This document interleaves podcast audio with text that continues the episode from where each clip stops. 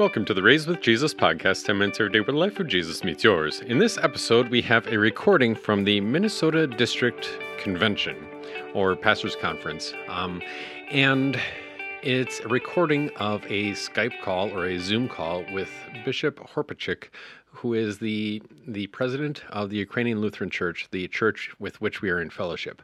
The link is down in the show notes if you want to see the video and some of the the pic the images that he might bring up. Um, the audio starts out a little rough, but then it gets to be fairly consistent after that. Um, also, many thanks to Pastor Brian Prell of Petra Lutheran Church in Sauk Rapids, Minnesota, for this recording. Here goes. How are you this evening? I'm doing fine, thank you. Well, we No air raid bar no air raid sirens right now. That's wonderful. right now, yes, Yeah, so thank, far. Thank you very much for taking part of your time, your day here to address the district pastors conference that we're in the middle of right now. Um, I think I'll speak only for myself. I've never been in war, and I can't imagine ministering and, and being a minister of the gospel during a time of war that you're in. So, if you would share with the, the brothers here some of the things that you are enduring, some of the things the pastors are enduring and enduring, and perhaps maybe some of the way that the resources that have been coming to you are being used, and whatever else you'd like to say. So I'll give it over to you, sir. Thank you. Uh, dear brothers, Christ is risen. He's risen indeed. Greetings to you in the name of our risen Lord Jesus Christ, uh, from uh, pastors and uh, all the brothers and sisters in the Ukrainian Lutheran Church, from many other Ukrainians whom uh, uh, you have helped already. And let me start uh, from the words of uh, gratitude. Uh, thank you very much. Thank you, uh, all pastors. Thank you, all presence of uh, WELS. Uh, thank you uh, personally to Pastor Roger Neumann, to President Mark Schroeder, to Brother Pastor Larry Schlomer, to all pastors, all faithful members of the uh, Wisconsin Evangelical Lutheran Synod, who didn't leave us alone in these uh, very difficult, uh, trying times, but have come to help to us immediately the, on the very first day, and uh, that help uh, continues in uh, brotherly support, in aid, in prayers, in encouragement, in uh, constant uh, communication, uh, in many, many other ways. We are very thankful, and with uh, your support, with your prayers, uh, with your encouragement, it's much easier to go through this uh, through these trials that we have. The war has started, as you know, on the 24th of February, and it was uh, to some to some people unexpected. Uh, to some, it was expected. I, uh, I thought that would come sooner or later because for a year there was a huge wave of of uh, defamation of Ukraine and Ukrainians uh, uh, from Russians on all levels, political levels, media level. We were accused in things we never committed. Uh, we were accused in Nazism, being a democracy and having uh, a Jew uh, as our president. Uh, we were accused in, in all kind of all kind of things that uh, that uh, would be mm, bad and would simply destroy someone's reputation. And certainly, when you hear such things and you see how Russia was collecting lots of troops all around Ukrainian borders, you would expect something. Uh, the attack didn't happen uh, last year or the year before that, but when it started, it was uh, felt immediately all around Ukraine. Uh, we woke up with uh, sirens and uh, airstrikes and missile strikes all around the country. You could hear that literally everywhere. The earth was shaking. There were people who were uh, trying to escape. Uh, there were uh, warnings everywhere. And uh, on the very first day, we already had Kiev surrounded on three sides by the Russians. Our government said they didn't expect an attack from Belarus, and uh, the Russians went uh, through that country and uh, approached Kiev. To, for you to understand how quickly all things were developing, uh, let me uh, describe my conversation with uh, Pastor Hausler from Kharkiv. Kharkiv is located 40 kilometers uh, from the Russian border. It's the second largest city in Ukraine, and uh, it will be like probably 25 or 30 miles from the Russian border. When I called Pastor Hausler just like 40 minutes after the start of the war and asked him whether he could uh, uh, evacuate his family and himself from Kharkiv, he said that he forgot to fill in the tank of his car. So maybe you could do it now. He said, too late. The gas stations are already out. Uh, Russians destroyed them. And then he called me in five minutes and said, uh, and by the way, tanks are now around us. Russian tanks were there already, just in one hour. Uh, they were shooting uh, around uh, his uh, his uh, area, so he was able somehow to get into his uh, mother-in-law's apartment in Kharkiv. They were there for a few weeks, but then then they realized that the Russians were shelling all residential areas, and every day several times a day. In fact, we call him and ask how things are going, or write to him a messenger when the phone uh, didn't work. He will say shells are falling down like uh, 500 meters away or uh, 400 meters away, and uh, finally they were able uh, to uh, escape to a safer area in the city, and their apartments were shelled where they stayed. You know, after they left, a shell uh, went through a window destroyed uh, furniture in their house, and the place where they uh, usually sit uh, was all uh, was all in uh, destroyed. the same was was happening in Kiev. The same was happening in many other areas areas of the city of of Kiev and and Kharkiv.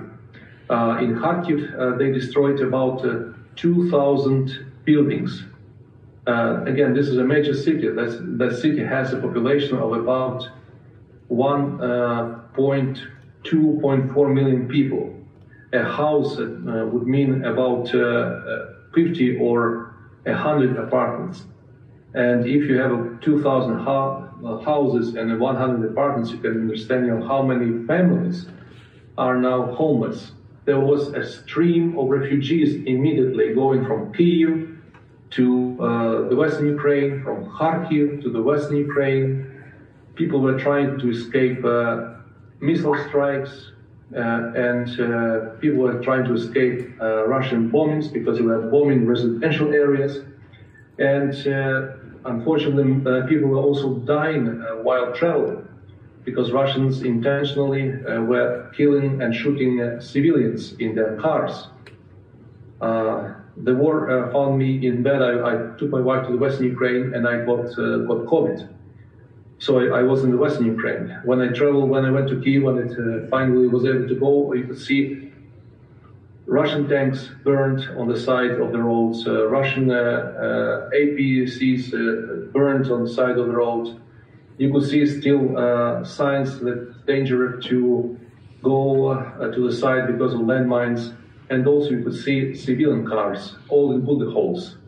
Uh, those were people who were trying to escape uh, uh, Kiev, for example, on the first days of the war. Then, uh, then we realized it was uh, uh, after just a few days that that it was not just a war, it was a plain, planned destruction matter of the Ukrainians, uh, genocide.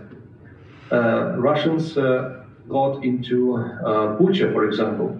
Bucha is uh, located about uh, 15 kilometers from Kiev.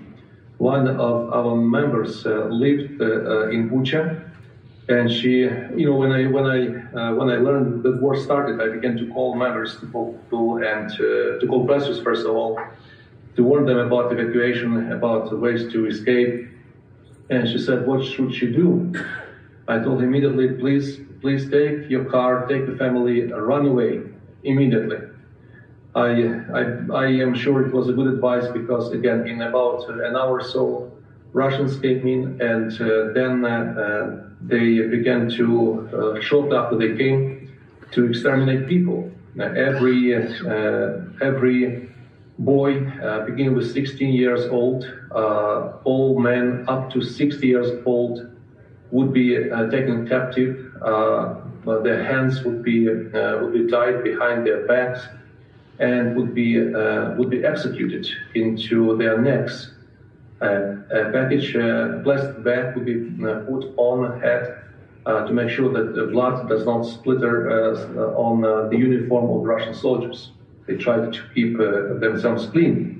They also uh, all uh, all girls, women or younger women were raped, then killed. The youngest girl that was raped in Bucha, for example, was two years old.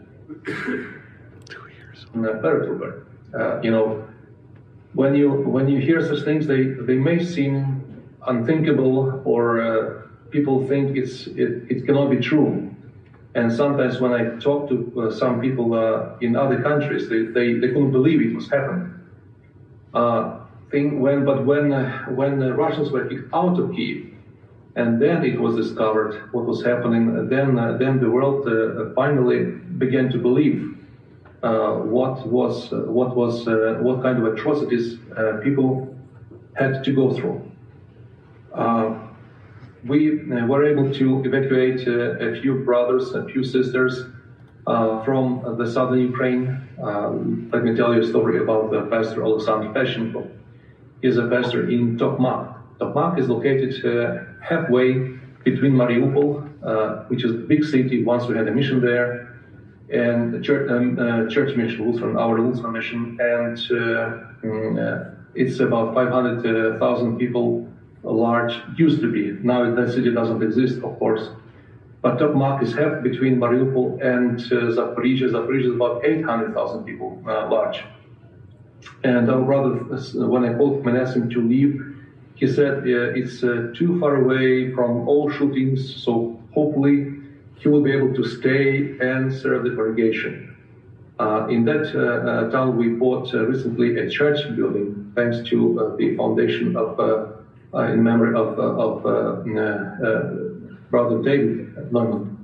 And, and you know, people were so happy that finally they had their own house and, and would gather together and worship and, you know, they began to invite people to church, you know, big evangelism started. So there was no really big uh, desire of Pastor Peshenko to leave. But then, in about uh, three days, fast, and Russian tanks uh, went into the city. Uh, uh, our soldiers defended the city, then, then they kicked out the tanks, then more Russian tanks came, and the city was occupied by the Russians. And uh, Pastor Peshkov called me uh, very troubled and said that that uh, it's really hard to be there. Russians began to, as in other cities and towns and villages they came to, they began to uh, rob people, they began to uh, confiscate goods. And uh, on the very, I think on the second day of the occupation, they began to arrest leaders of the city, all deputies, all local parliaments, so to say, people. Then uh, a few days passed more, and uh, then they began to arrest uh, all former veterans of the Ukrainian army. Then they began to arrest all policemen. Uh, who were who stayed in the city. And uh, uh, and then then Petro Peshko said that he would try to escape the city.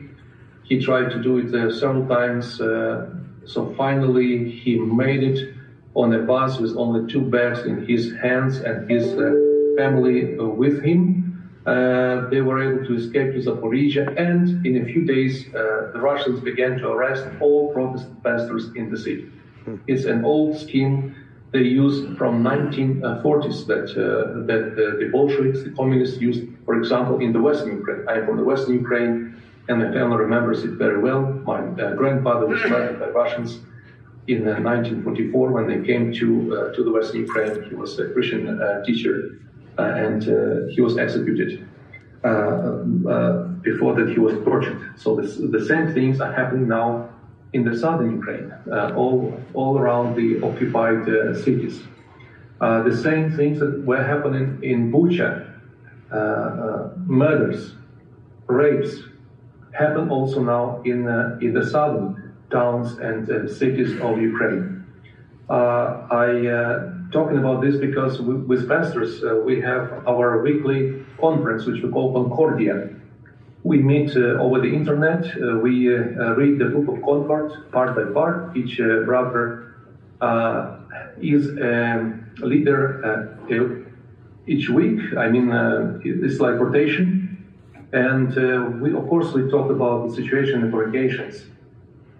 And uh, when I said that I didn't hear anything from Kherson uh, about a massive matters that took place in the beginning, that they don't continue, their own brother, Pastor uh, he told me that he keeps in touch with people from Kherson Oblast. And he said people just don't talk about that because people were uh, so much concent, uh, concentrated on Kiev but he keeps in touch with uh, people from the villages around the Kherson area. And he said the same things that happen in Bucha do happen there. So we need we need your prayers. Uh, we need uh, we need uh, uh, we need help. We need support for our army because uh, that that needs to be restored. It's a it's a genocide. It's a clear genocide. Now Russians were saying they want to denazify Ukraine, to demilitarize it, and now they announce that they just need our territories. Uh, they need uh, the land uh, they, they want to grab. Now speak about very about it very clearly. Uh, Pastor Pitsky uh, served in uh, uh, it's a city half between Mykolaiv and Kryvyi Rih. Uh, Kryvyi Rih, Mykolaiv is a uh, city where we we serve German congregation, Lutheran Church, and Kryvyi Rih is a, a city uh, which is 120 kilometers long, uh, the longest city in Ukraine, and a very big city and has lots of lots of industries in it. And uh, this uh, pastor, Pastor Pitsky, serves in Berezhnevate. It's a small town uh, where he where he lives, and he he also said that they would be safe because a small town would think that a small peaceful town this population about uh, 15 or 20,000 people would be uh, would be attacked. But one uh, morning he called and he said, "May I leave the city, please, because." there were Russians were shelling the city, and a shell fell down on his neighbor's uh, uh, yard, and his uh, and our pastor's son was shocked, was in shock that they, they had to save him. And uh, I said, of course, please, please uh, leave. And you know, I was encouraging all pastors to leave immediately because I know Russians' policies. They do hate Protestants. Uh, they they believe like they behave like Bolsheviks. They they uh, they uh, kill people. They murder. They torture uh, pastors, especially pastors. And then he took his van and drove from President Water to Kremlin, which we turned in sort of a headquarters for refugees. We understand uh, millions uh, of people were on roads and are still on roads. Uh, sometimes to get from, uh, for example, to Kiev uh, to uh, to drive 300 kilometers, one would have to drive for like 14 hours. Pastor Somin, who was who was taking his family to the Polish border, was driving two days a distance that he would usually drive in eight hours two days, 48 hours. Uh, Pastor uh, uh, Ditsky was driving almost uh, a day and a half. They had to stop overnight, uh, a distance that they would usually drive in like in 10 hours. people people live with with what they can, and and certainly certainly we try to help them.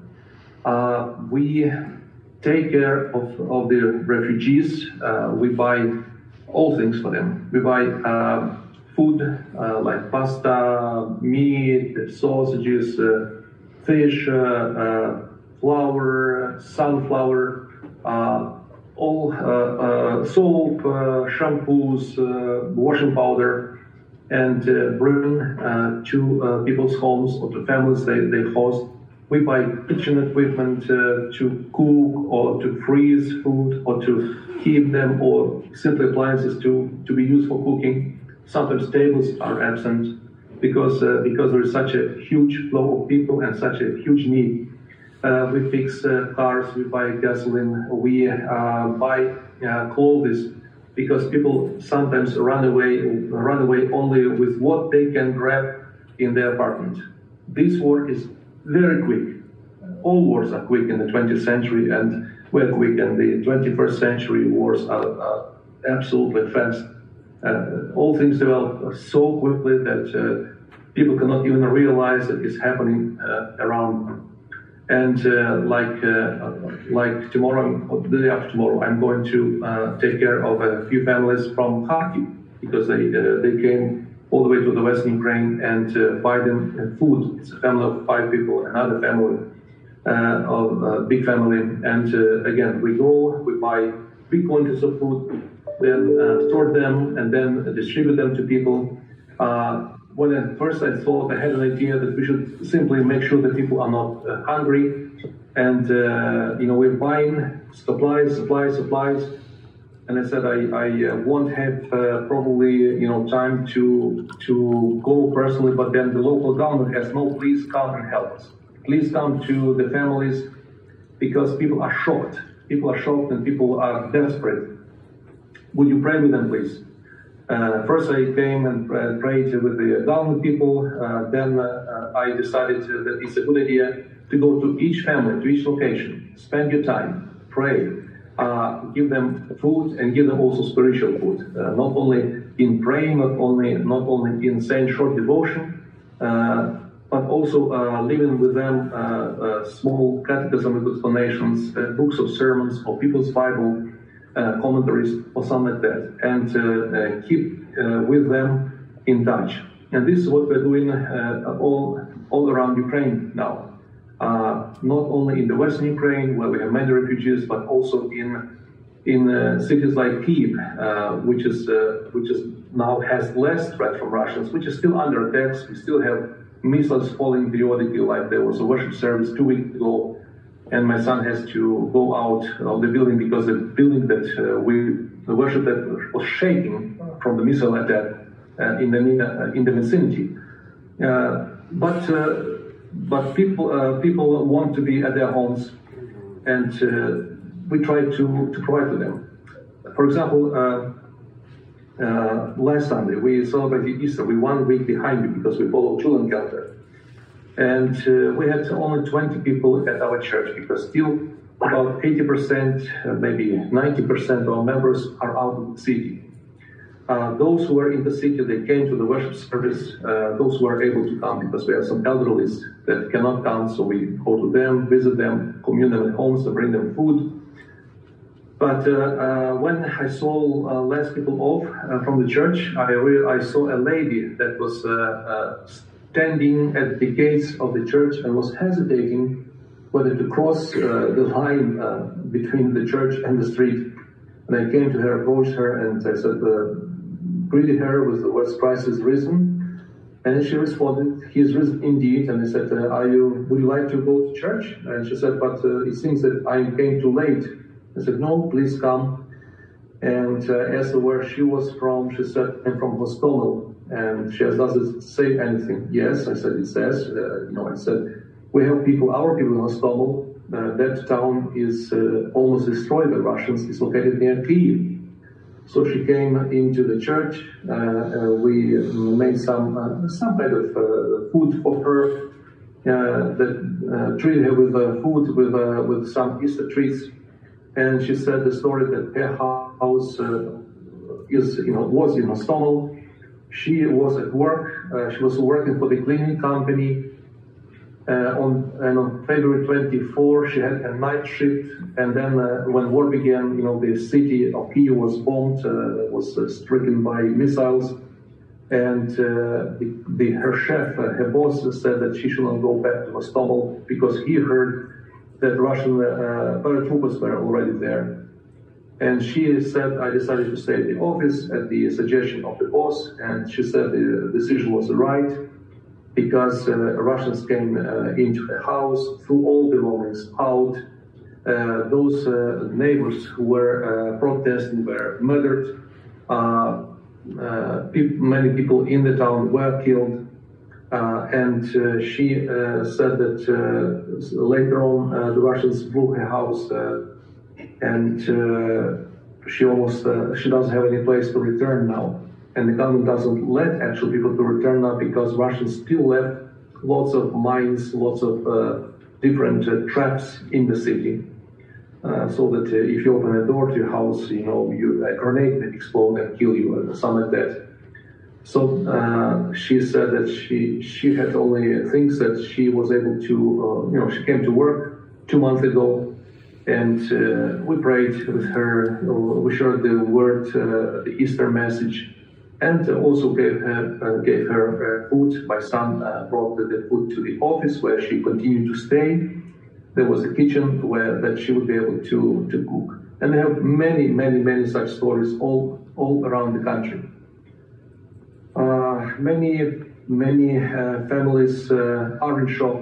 Many people many people are in a great need, suffer. many people cannot still uh, still cannot understand how it could happen and why why uh, such atrocities uh, happened to them or, or, to members of their families many people are still asking questions, you know, why is it happening? Like uh, three days ago, uh, Russians uh, launched missiles on Odessa, and uh, there was a uh, there was a family, a grandma, uh, well, a, a, mother, a daughter, and a, a, baby girl, three months old. all three were killed by by Russian missile that hit that hit the house another family was killed, uh, a man and, and a pregnant wife. And many people ask, uh, you know, why God has allowed this. Uh, where is God, if there is God? Uh, and certainly, and some will say, yes, uh, uh, God permitted that to happen. and yes, it, it, does happen because of sin. yes, it happens, but it doesn't mean that, that the Lord doesn't love His people, Christians you know, here uh, here we say that uh, you know we return to the story of Cain and Abel. Was Abel uh, uh was Abel uh, sinless?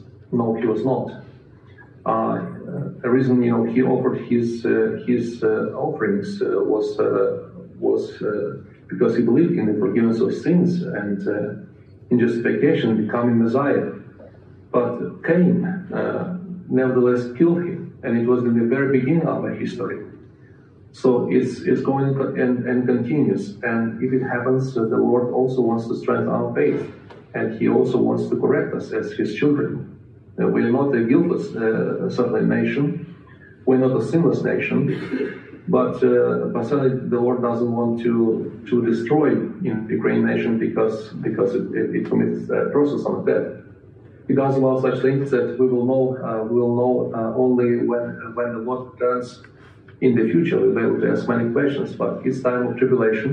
It's time uh, when we can better show uh, show our love to our neighbors and uh, show a trust in the Lord and believe that that He would He would grant the victory to Ukraine and will will punish the evildoers. he has resources for that, but he surely loves his Christians. He surely loves all of us, and uh, we have we have uh, a very uh, great uh, evidence uh, uh, and proof of that love. His Son, Jesus Christ, who died and who rose, died for our sins and rose, so that we all believe in Him be justified and have eternal life. it's it's difficult and uh, it's uh, it's uh, hard to live under such circumstances. people's talk has changed rapidly. you know, you you all understand the whole world is absolutely changed once and for forever, probably. Dreams are different. All people say dreams are different. Uh, it's it's often absolutely absolutely different uh, way of thinking begins when when you have such things and uh, and uh, uh certainly uh, now as now before people need uh, need the word of God It's when you come upon upon a person in despair, and when you bring that person the word of God, people are thankful. When you bring them food, people are thankful. And I cannot say how many words of thanks were expressed by each person who received uh, food, who received clothes, who received some equipment, uh, who received uh, uh, all kinds of help. how many people thanked, thanked the Lord for the help that they received from Christians, that they received from from WELS brothers and sisters, because we are never silent that this help help comes from America. This help comes from uh, Wisconsin Evangelical uh, Lutheran uh, Synod, and that uh, people who uh, support us, who provide this help, do it out of their great love to the Lord and to the people, and the, and out of sense of sympathy and empathy toward the Ukrainian people who suffer so much now now at war. I, so please, please receive our thanks again. And also, if possible, please continue to pray for us because we know how prayers work. For example, if I have a minute. Yes, go ahead. Yes.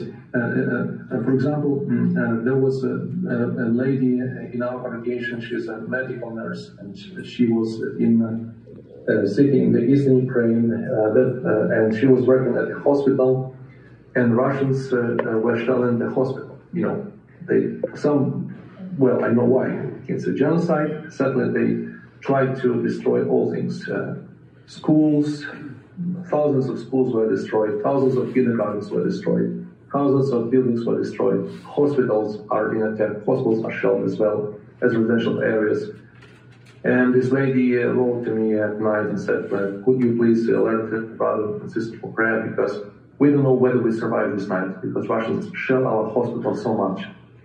I immediately uh, placed a, a, prayer request and we agreed with Pastor uh, Roger that, that we would do it closer to to uh, to the time when it's night in Ukraine, when we night in Ukraine, but uh, it will be still daytime in America because uh, you know uh, evil is usually done at nights.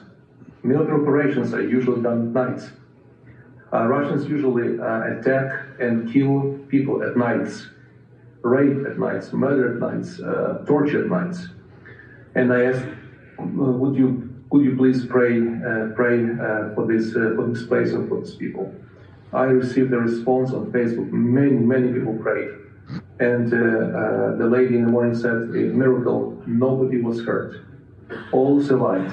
We thank you very much." And for me, it was it, it's just a, just a miracle and uh, and a proof uh, evidence how the Lord responds to our prayers. And uh, I would like to thank uh, Pastor Neumann for his hard work, uh, all Pastor uh, President Schroeder, Pastor Schlomer, for all the support that they have. And all of you brothers, thank you very, very much. Please come to Ukraine. Not now.